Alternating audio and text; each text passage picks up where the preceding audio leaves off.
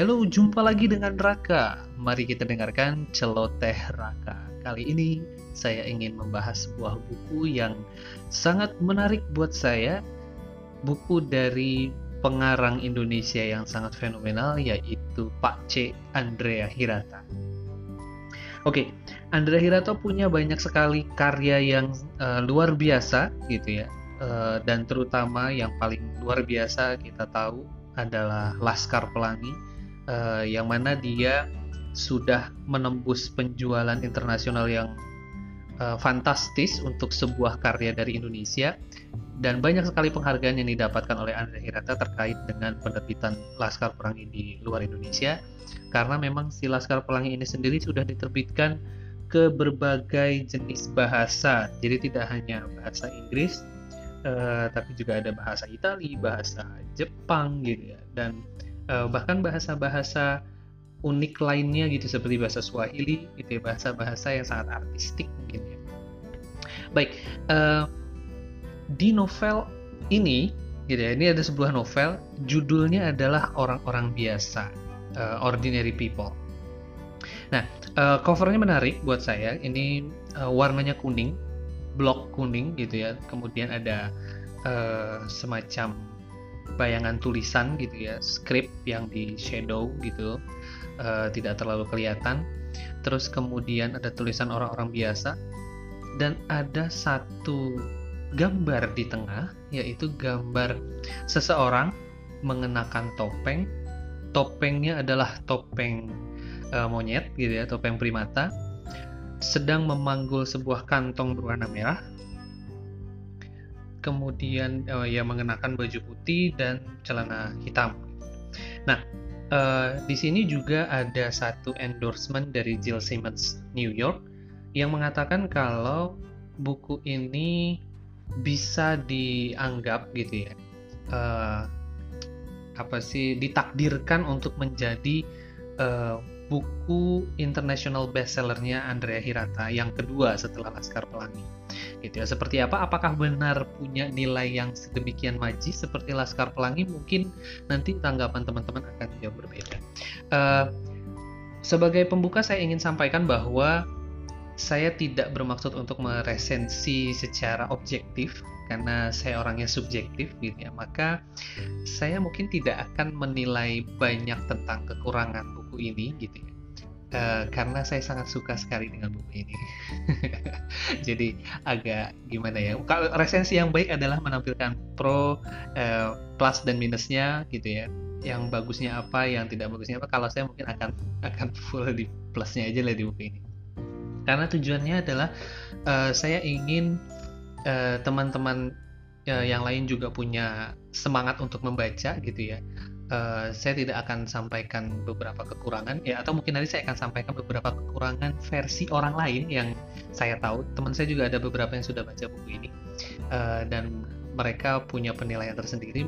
Saya akan mengomentari hal itu gitu ya. Dan tapi tetap sudut pandang saya sangat subjektif. Artinya saya tidak akan membuat ini sangat uh, akan tidak membuat ini objektif. Spoiler alert sudah pasti gitu ya. Saya akan memberikan spoiler spoiler terkait uh, isinya karena memang tujuan saya uh, membahas buku ini memang ingin menyampaikan kalau ini ada buku bagus banget gitu ya bagus banget dan uh, punya nilai tersendiri buat saya secara pribadi menginspirasi saya secara pribadi gitu ya Nah, uh, yang paling pertama yang ingin saya sampaikan adalah gini. Ini adalah buku ke-10. Buku ke-10-nya Andrea Hirata. Uh, saya bukan pembaca semua bukunya Andrea Hirata. Uh, beberapa saya baca gitu. Salah satunya adalah si orang-orang biasa ini, Laskar Pelangi gitu ya tentu. Nah, uh, ceritanya ini sangat menarik gitu. Saya langsung masuk ke dalam isinya saja. Di sini menceritakan tentang sebuah pulau atau kampung gitu ya uh, sebuah perkampungan di dalam sebuah pulau gitu ya di pulau terpencil kayaknya sih karena uh, ini semacam pulau kecil yang agak uh, apa ya sulit bukan sulit sih semacam tidak mendapatkan akses terlalu mudah untuk ke luar daerahnya gitu loh. Jadi saya rasa ini agak kayak terpencil gitu nah nama pulaunya adalah Belantik. Uh, di sini di awal pembuka cerita ini kita akan disuguhkan kenyataan bahwa di Pulau Belantik ini uh, pulau yang kecil dan sangat nyaman, jauh dari hiruk-pikuk perpolitikan, kemudian zero criminal, benar-benar tidak ada kriminal, bahkan sekadar untuk maling ayam gitu ya. Jadi saking nyamannya di kampung. Nah, semua berjalan seperti biasa tanpa ada tanda-tanda bakal terjadi sesuatu yang luar biasa. Itu di awal ya. Di awal kita akan disuguhkan seperti itu. Nah, uh, kemudian yang jadi menarik adalah uh, setiap chapter di buku ini uh, sangatlah ringkas gitu ya. Jadi jadi membuat saya sangat tertarik ketika membacanya itu nggak habis-habis. Karena kayak uh, gimana ya? Satu bab itu kemungkinan hanya sekitar dua atau dua tiga lembar gitu ya. Dan uh, menurut saya itu menjadi sebuah trik bagi si penulis agar uh, pembaca tidak jenuh gitu dengan satu satu topik gitu. dan ketika memang dia punya uh, bab atau chapter yang sangat-sangat uh, ringkas akhirnya ini juga membuat kita tahu kalau si Andrea Hirata ini sangat piawai membuat cerita-cerita dalam potongan-potongan kecil yang setiap potongannya ini punya rasa yang sangat indah gitu. Dan uh, karena memang Andrea Hirata ini kan dari dataran Sumatera gitu ya, jadi Melayu di sini uh, walaupun tidak ada istilah-istilah atau percakapan menggunakan bahasa Melayu yang uh, mendayu-dayu gitu ya tapi cukup kelihatan dari beberapa karakter yang disuguhkan di sini. Dan yang paling unik di sini adalah uh, beberapa teman saya ini saya saya sampaikan gitu ya teman saya ini kurang suka dengan buku ini karena punya banyak sekali karakter. Tapi justru nah inilah kenapa saya bilang saya subjektif justru uh, poin banyaknya karakter tersebutlah yang membuat Andrea Hirata uh, terlihat mampu untuk menguasai bukunya gitu untuk menguasai karyanya. Karena uh, karakter utamanya saja mungkin gitu ya uh, ini bisa lebih dari 10 orang gitu. Jadi sentralnya memang kita tidak akan bisa tahu di mana sentral ceritanya sebelum kita membaca di beberapa bagian. Karena di beberapa chapter itu setiap karakter punya perannya masing-masing uh, dan semuanya berkembang. Jadi punya pengembangan karakter yang sangat baik sekali yang uh, itu yang saya sangat acungi jempol gitu ya. Uh, di mana justru ini menjadi kekuatan buat Andrea Hirata bahwa dia bisa bisa membahas bisa menceritakan karakter yang begitu banyak dengan sangat baik. Nah uh, kemudian berbicara tentang karakter yang banyak ini gitu ya. Ber, uh, mereka semua berada di satu tempat yang terpencil dan fokus Andrea Hirata memang tidak seperti Laskar Pelangi di mana Laskar Pelangi ini menceritakan tentang kondisi from zero to hero di mana anak-anak kampung uh, yang berusaha apa ya mengubah nasib mereka dan memang akhirnya itu benar-benar terjadi perubahan di mana nasib mereka semua berubah menjadi jauh lebih baik gitu ya bahkan sangat fantastis. Uh, di sini justru fokusnya adalah ya orang-orang biasa. Jadi memang kenapa diambil judul orang-orang biasa sepertinya begitu ya karena memang dia tidak menceritakan tentang from zero to hero tapi menceritakan tentang apa yang memang terjadi pada orang-orang biasa yang sebenarnya menurut saya sendiri tidak biasa. Jadi sebenarnya mereka yang diceritakan di sini uh, punya potensi untuk luar biasa. Nah, uh, buku ini secara keseluruhan setelah saya endapkan gitu, jadi setelah baca terus kemudian saya coba ingat-ingat lagi gitu. Nah, sepertinya berusaha menjawab keresahan yang terjadi. Nah, di uh, kehidupan penulisnya ya, di kehidupan yang terakhir karena ada kesulitan, uh, ada ada apa namanya bukan kesulitan ya ada ada hal-hal yang uh, membuat dia sangat resah dengan kondisi yang sedang dialami sehingga penulisan buku inilah terjadi sepertinya sih seperti itu uh, sepertinya begitu gitu ya.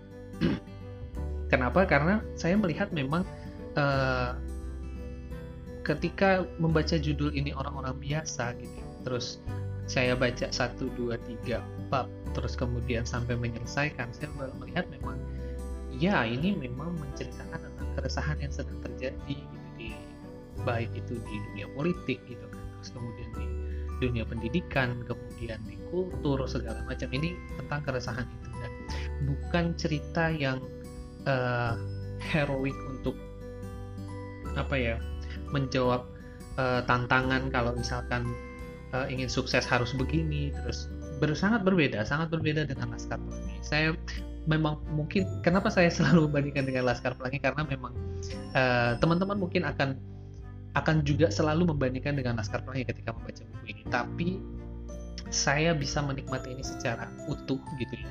Uh, karena saya menyukai gaya ceritanya dan kemudian uh, menikmati alurnya yang sangat lambat kalau bisa dibilang ya. Buat buat para pembaca yang uh, tidak terbiasa membaca buku novel uh, apa sih tebal gitu. Ini kan sekitar berapa ya? Sebentar saya cek.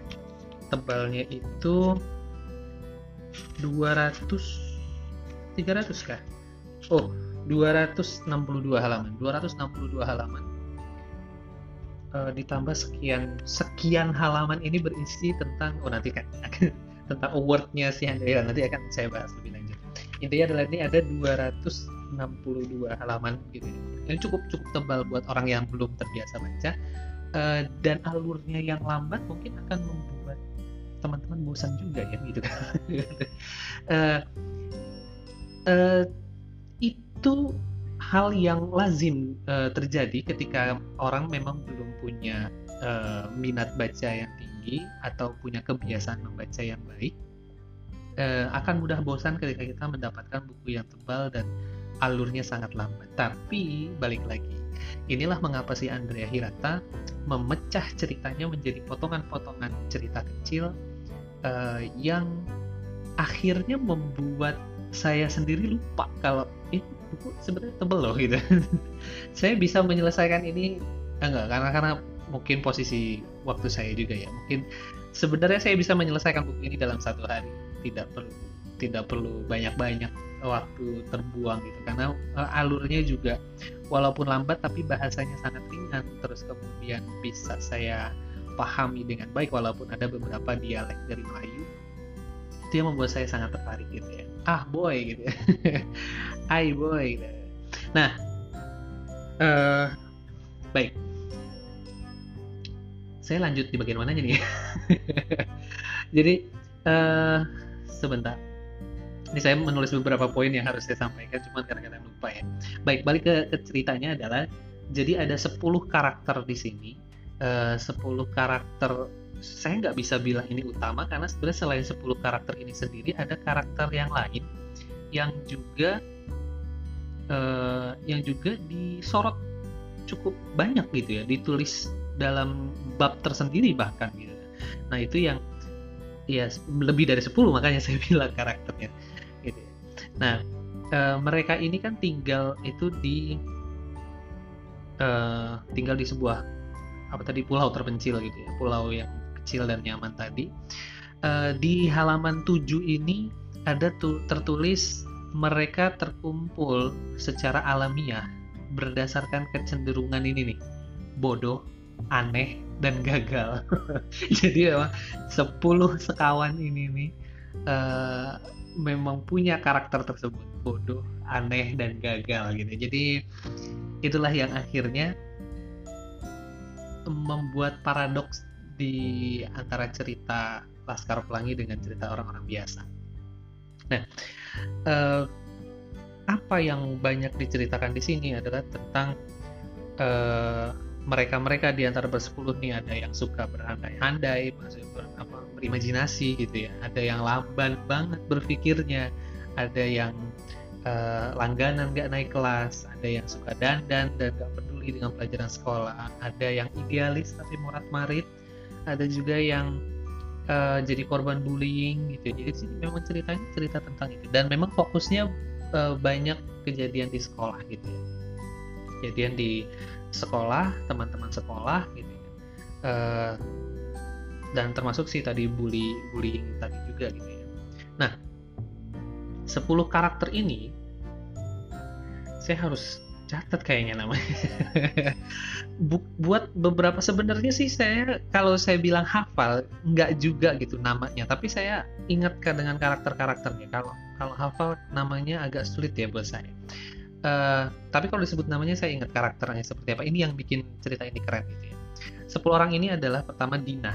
Nah Dina ini yang ini menjadi sorotan utama juga di beberapa babak gitu ya mungkin center of pointnya banyak di Dinah gitu karena memang nanti ada kejadian-kejadian uh, di mana uh, Dinah dan anaknya inilah yang jadi uh, pokok permasalahan gitu.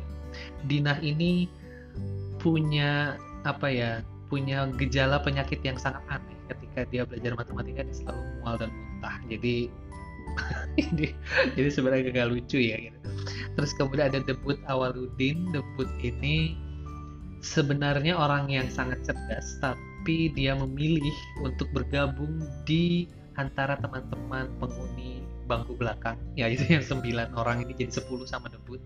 Sehingga ya dia jadinya mau tidak mau sama lah dengan yang sembilan di belakang gitu ya.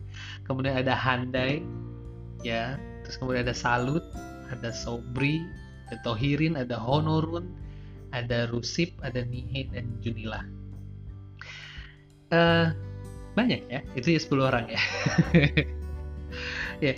Uh, apa nih? Jadi setiap orang ini nih punya karakter yang sangat uh, kalau saya bilang sangat kuat sebenarnya sih enggak tapi dia punya karakter yang khas sehingga kita ketika mungkin pada saat menyebut namanya kita nggak akan lantas ingat ya karena memang banyak sekali karakternya. Uh, tapi ketika dia menjelaskan satu dua kata atau uh, caranya si Andrea Hirata ini membuat anchor tentang si karakter adalah selalu menyebut memberikan julukan-julukan pada mereka ini gitu ya. Uh, di setiap penceritaannya dan um, di sudut pandangnya karena dia orang ketiga serba tahu ya. Jadi memang semua yang dilakukan yang ada di pikiran mereka uh, diketahui oleh si penulis. Jadi tidak banyak yang terlalu misteri gitu ya. Nah uh, jadi balik lagi ke si Belantik tadi ya. Selain 10 orang tadi ada juga si inspektur polisi dan uh, apa inspektur polisi ini lucu juga nih karena dia punya uh, dia sangat fans dengan Syahrukh Khan gitu. jadi uh, tapi Syahrukh Khan masa-masa awal kali ya yang dia selalu memerankan sebagai uh, kesatria gitu kan. Terus polisi mungkin karakter polisi karakter heroiknya si Syahrukh Khan itu. Dan uh, sehingga beberapa kalimat-kalimatnya juga mengambil dari dialognya si Syahrukh Khan di film-filmnya itu. Si inspektur ini saking ngefansnya sama Syahrukh Khan. Bahkan sampai dia uh, berpose dengan kacamata hitam layaknya Syahrukh Khan. Kan waktu di film apa Syahrukh Khan dia pakai kacamata hitam? Tuh kayaknya film lama sekali deh. Atau kalau ingatnya kucing kucing gitu ya. Kucing kucing nah, di film itu ada satu satu scene eh, nggak uh, satu scene sih ada banyak scene di mana Syahrukh Khan mengenakan kacamata hitam. Nah, uh, jadi di, di tadi halaman 7 di halaman 5 nya sendiri di sini ada kalimat para penduduknya itu telah lupa cara berbuat jahat.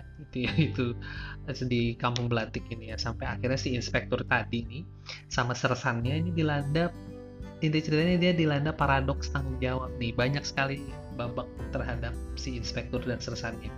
Jadi uh, mereka merasa nggak ada gunanya gitu kan.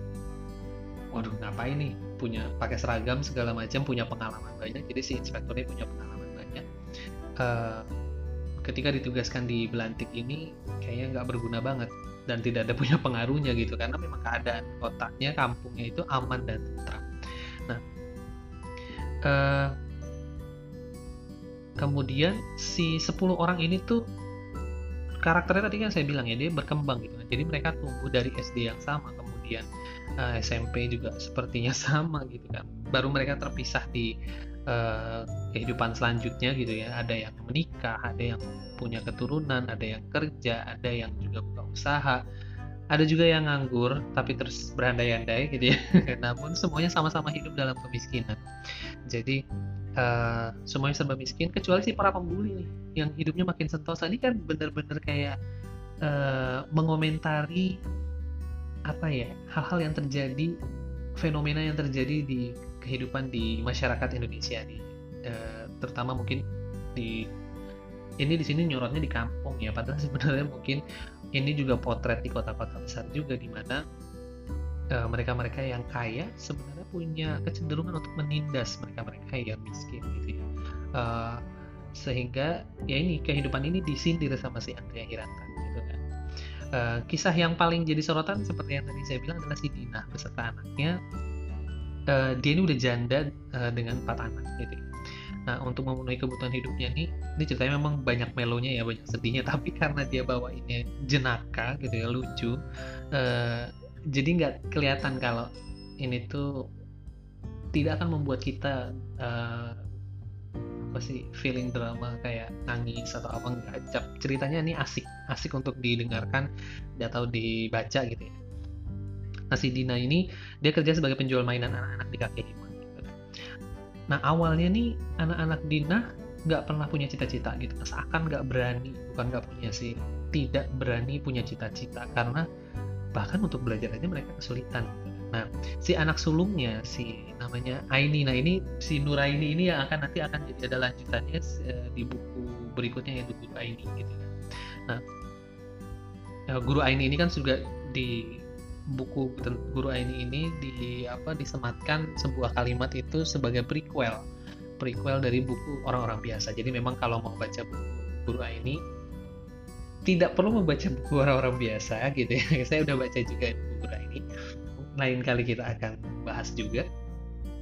Tidak perlu membaca buku orang-orang biasa tapi kalau kita membaca buku orang-orang biasa kemudian membaca buku guru ini that's completely uh, apa ya satisfying gitu jadi terpuaskan ketika kita baca itu. Dan sangat uh, inspiring gitu ya ketika baca dari yang satu ke yang lain.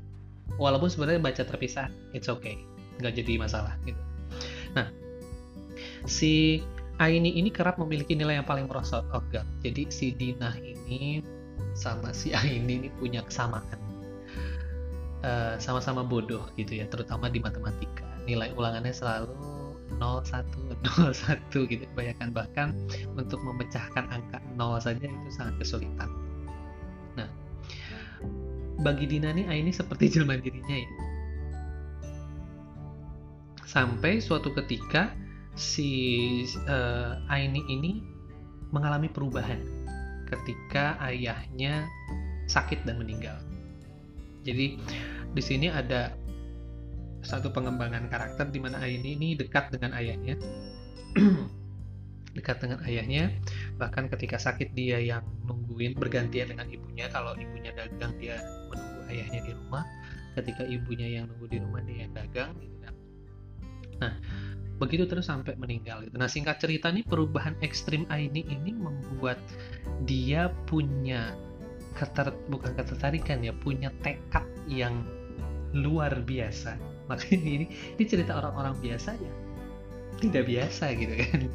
E, karena kondisi ayahnya tersebut dia pingin menjadi seorang jadi ayahnya kan sakit dia dan sakitnya ini nggak ketahuan jadi semacam lumpuh stroke atau apa sudah berobat ke mana pun dari tabib sampai dokter canggih di kampung tersebut tidak ada yang bisa semuanya katakan semua bilang hanya dokter ahli di kota yang bisa menyembuhkan ayahnya di situlah Aini bertekad dia ingin jadi seorang dokter untuk bisa menyembunyikan menyembuhkan ayahnya.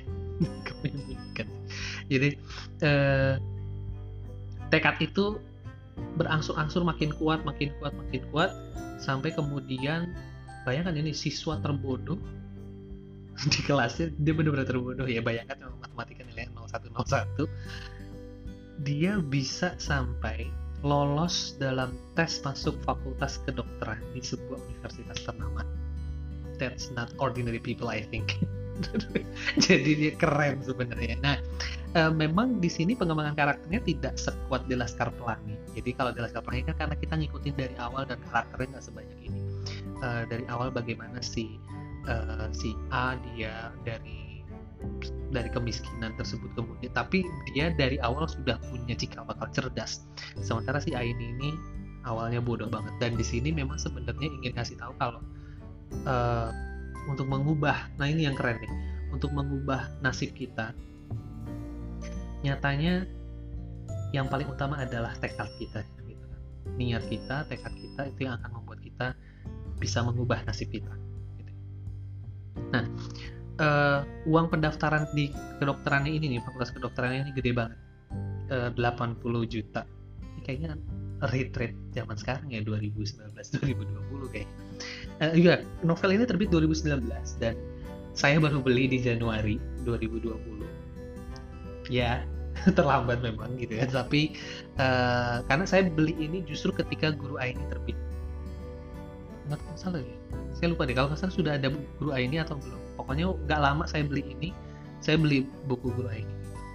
Uh, jadi uh, nominal 80 juta untuk mendaftar fakultas kedokteran ini saya rasa sih ini angka-angka yang sesuai dengan kita sekarang. Jadi settingnya memang setting sekarang. Nah si Dina ini sebagai ibunya sudah mencoba meminjam uang ke koperasi dan bank. Tapi nggak ada yang ngambilnya iyalah punya apa gitu kan. Terus kemudian minta keringanan cuman mau tau nggak sih kampus ngasih keringanannya berapa? Tapi ini dialami juga sebenarnya di dunia nyata ya nggak cuma di ceritanya sih. Dan memang kita di saya bilang ini mengomen mengomentari uh, me, apa ya menyalurkan keresahan yang ada gitu ya ketika kampus hanya memberikan potongan sebesar satu juta rupiah saja just one million of 80 million. Gila ya sih? Jadi cuma dipotong sejuta dari 80 juta. Nggak ngerti lagi nih. Itu bukan ngeringanin kayaknya. Nah, nah eh, masih sangat jauh. Berarti kan mau nggak mau gimana nih caranya? Dan di sini juga diceritakan uh, kalau si Dina ini berjuang sebisa mungkin untuk bisa membuat anaknya itu uh, apa ya masuk ke kampus fakultas ke fakultas kedokteran yang dia lolos tes. Nah uh, kasus inilah yang akhirnya membuat inti dari cerita orang-orang biasa karena demi tujuannya si Dina ini dia bercerita kepada teman-temannya yang di geng 10 tadi yang kocar kacir semuanya dalam kemiskinan mereka bersatu padu bekerja sama mewujudkan cita-citanya si uh, Aini juga keinginannya Dina untuk uh, menyekolahkan anaknya jadi ada beberapa hal sebenarnya yang yang tersirat dalam novel ini gitu dan yang uh, apa sih yang pertama adalah tentang kalau kita baca sampai habis ini yang saya terekam awalnya gitu. Baca sampai habis tuh kita awalnya tuh saya udah udah ngebaca nih. Ini memang kerennya Andra Hirata tuh ada bagian yang plotnya tuh twist di balik yang di tengah saya sudah menebak dan hampir benar gitu ya tentang bagaimana dia bisa mendapatkan uang untuk uh, apa untuk si untuk anaknya kuliah di fakultas kedokteran uh, saya sudah tebak gitu kan wah ini pasti bakal uh, bakal dapet terus kemudian uh, apa tuh ya itu tadi misalnya bakal dapet bla bla segala macam gitu. Tapi ternyata ternyata nggak gitu. Ternyata nggak gitu. Ternyata dibalik gitu ya.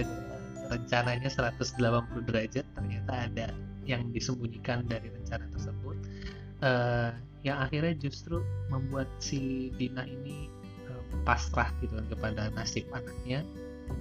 Dan nggak taunya tidak taunya.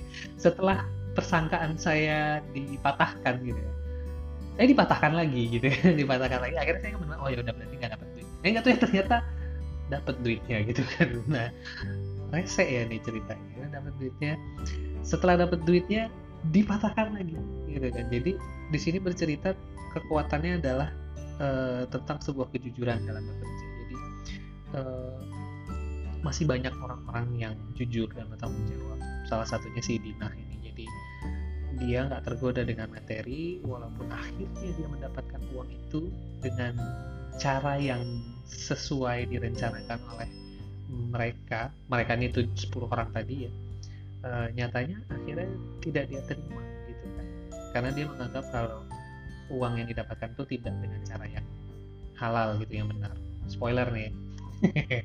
Nah maka akhirnya uh, dia tidak menerima itu. Udah dong mikir kalau udah nggak jadi dokter ini udah deh nih gitu kan. Eh gak taunya dia tetap tetap berangkat. Nah itu ini jadi yang ini spoiler banget beneran spoiler banget. Tapi yang pasti saya senang sekali ketika menceritakan begini karena saya berkali-kali dipatahkan prasangka saya. Dan ini uh, menurut saya sangat mengasihkan gitu. Terus kemudian selain itu selain tentang kejujuran dalam pekerjaan tersebut ada hal lain juga yang disampaikan secara tersirat uh, yang pertama adalah sentilan sih sebenarnya di sini banyak sentilan kalimat-kalimat sentilan banyak sekali terhadap perpolitikan terhadap dunia pendidikan di Indonesia khususnya gitu ya. Uh, ya dengan kasus ini kita jadi tahu ya ternyata uh, pendidikan itu harus ditebus dengan harga yang cukup mahal gitu ya. dan nggak uh, bisa hanya mengandalkan kepintaran, kejeniusan, apalagi keberuntungan gitu ya harus benar-benar beruntung untuk bisa mengenyam pendidikan yang baik gitu. Terus kemudian selain itu juga uh, ada kritikan terhadap mereka-mereka yang di kalangan atas gitu kan siapa pun orangnya uh, orang-orang yang jarang melihat ke jarang atau bahkan tidak pernah melihat ke bawah dalam arti tidak memperhatikan uh, kondisi masyarakat yang kecil gitu masyarakat kecil. Uh, dan ternyata di Indonesia mungkin masih banyak eh, daerah-daerah seperti si Belanda ini gitu. dan yang paling krusial sebenarnya diceritain adalah tentang pengorbanan. Benar-benar pengorbanan. Pengorbanan si ibu Dina ini untuk uh, menyekolahkan anaknya ke jenjang yang lebih tinggi lagi menggenapkan cita-cita anaknya. Nah teman saya bilang gitu ya teman saya bilang kebanyakan tokoh itu tadi merupakan kelemahan. Tapi yang tadi saya bilang yaitu uh, sudah apa itu justru malah jadi kekuatan yang terakhir. Dia membuktikan kalau dia bisa membuat semua karakter itu uh, dikembangkan dengan sangat baik. Uh, teman saya ini juga bilang ada bagian yang kesannya memang terburu-buru. Uh, kalau saya melihat alur ceritanya memang tadi di awal saya ini lambat ya ini sangat lambat gitu ya. Di awal itu memang sangat lambat sampai kemudian ketika uh, the main topic of this book like how uh, you know want to fulfill the uh, apa her daughter's dream gitu ya. Bagaimana dia ingin memenuhi si mimpi anaknya. Ini mulai dari situlah starting agak ritmenya lebih cepat. Sebenarnya sih nggak nggak tiba-tiba mendadak cepat gitu. Jadi dari yang lambat sekali itu tiba-tiba alurnya mulai agak cepat agak cepat agak cepat. Dan memang uh, ini rentangnya cukup jauh. Dari yang awalnya lambat banget endingnya ini cepat banget. Dan pe pergantiannya ini nih tahu nggak sih kalau misalkan ada uh, ES in ES out itu kalau di PowerPoint tuh animasi ada ES in ES out jadi yang tiba-tiba tuh lambat zzz, gitu. Kan dan ini cepat zzz. nah di awalnya lambat tiba-tiba cepat zzz, gitu kan. Jadi proses percepatan ini uh, jadi dia tidak dengan kecepatan tot, apa tetap ya tapi dengan percepatan tetap gitu. Jadi zzz, makin lama makin cepat. Sampai terakhir tuh yang akhirnya membuat banyak teman-teman saya berpikir uh, di bagian ending ini dipercepat gitu. Banyak cerita-cerita yang akhirnya kayak maksa gitu kata mereka. Tapi buat saya no I, I still can enjoy this book gitu kan. Dan uh, saya bisa mengikuti ritmenya gitu. Terus kemudian terkait dengan ini spoiler nih ya. Jadi terkait dengan tadi ada ada kejahatan yang terjadi akhirnya di kampung Belantik ya. Uh, kejahatan yang ini lucunya gini jadi uh, kampung Belantik ini di sini kan tenang banget nih, nggak ada kejahatan apa pun. Dan suatu ketika ada festival besar-besaran dan si inspektur mencium akan adanya aroma kejahatan saat festival itu. Dan ternyata gitu ada sekelompok orang yang berusaha melakukan kejahatan itu sendiri gitu kan di momen festival tersebut. Gitu. Nah, uh, itu adalah si gerombolan 10 orang tadi. Nah kemudian uh, seiring berjalannya cerita ternyata tidak hanya mereka yang punya niat itu jadi ini serunya adalah ada banyak orang yang juga punya punya skenario untuk berbuat jahat di, di momen yang sama yang uh, kalau kalau nggak ngeh kita akan ngelihat kayak karena kita fokusnya ke awalnya mungkin mungkin saya juga gitu ya. Awalnya saya fokus di 10 orang ini nih. Sampai kemudian ada kejadian lain kejadian lain kok bisa kok bisa gitu kan. Uh, itu membuat kita berpikir kayak uh, logika gue nggak nggak nyambung gitu kan. Ini apakah ke kekeliruan di Andrea atau gimana gitu kan. Tapi ternyata si Pak C ini keren banget. Pak C Andrea ini sebenarnya sudah memberikan clue-clue tersebut cuman memang tidak dalam gitu kan. Dan uh, ketika akhirnya saya endapkan kemudian saya coba baca saya coba buka-buka lagi ulang. Oh iya benar sebenarnya sih ini udah disampaikan juga gitu kan. Gitu jadi uh, itu tadi ya ada ada kejadian kejahatan tersebut yang akhirnya penangkapannya ini terasa sangat mudah yang awalnya tuh ribet gitu riweh tiba-tiba pas penangkapan kok kayaknya cepet banget sih gampang banget. Kayaknya ini ya kayak apa ini kayak mau dihabisin selesai cepet-cepet di buku ya. Gitu. Dan uh, apa ya yes, di, di teman saya yang lain juga gitu kan. Ada mengutip dari satu satu kalimat di halaman 254 di halaman dekat-dekat terakhir. Di para perampok bank itu memenuhi janji mereka untuk meminjam dari mana saja dan menjual apa saja untuk uang muka kuliahnya si Aini biaya selanjutnya akan mereka pikirkan kemudian. Uh, teman saya bilang ini nggak gamblang. Maksudnya itu seperti kalimat atau narasi yang ini buat nutup ceritanya cepet-cepet gitu. Tapi memang kalau saya sendiri melihat memang bukan itu poinnya gitu loh. Jadi uh, sebenarnya si poinnya Pace si Andrea ini Pace Andrea bukan untuk menjelaskan itu secara gamblang gitu kan. Jadi dia sebenarnya uh, ingin menjelaskan hal lain selain itu. Hal lain di ya di other side of the story gitu ya. Menceritakan tentang si inspektur juga menceritakan tentang uh, si trio bastardin. Trio bastardin ini adalah si pembuli itu tadi gitu kan.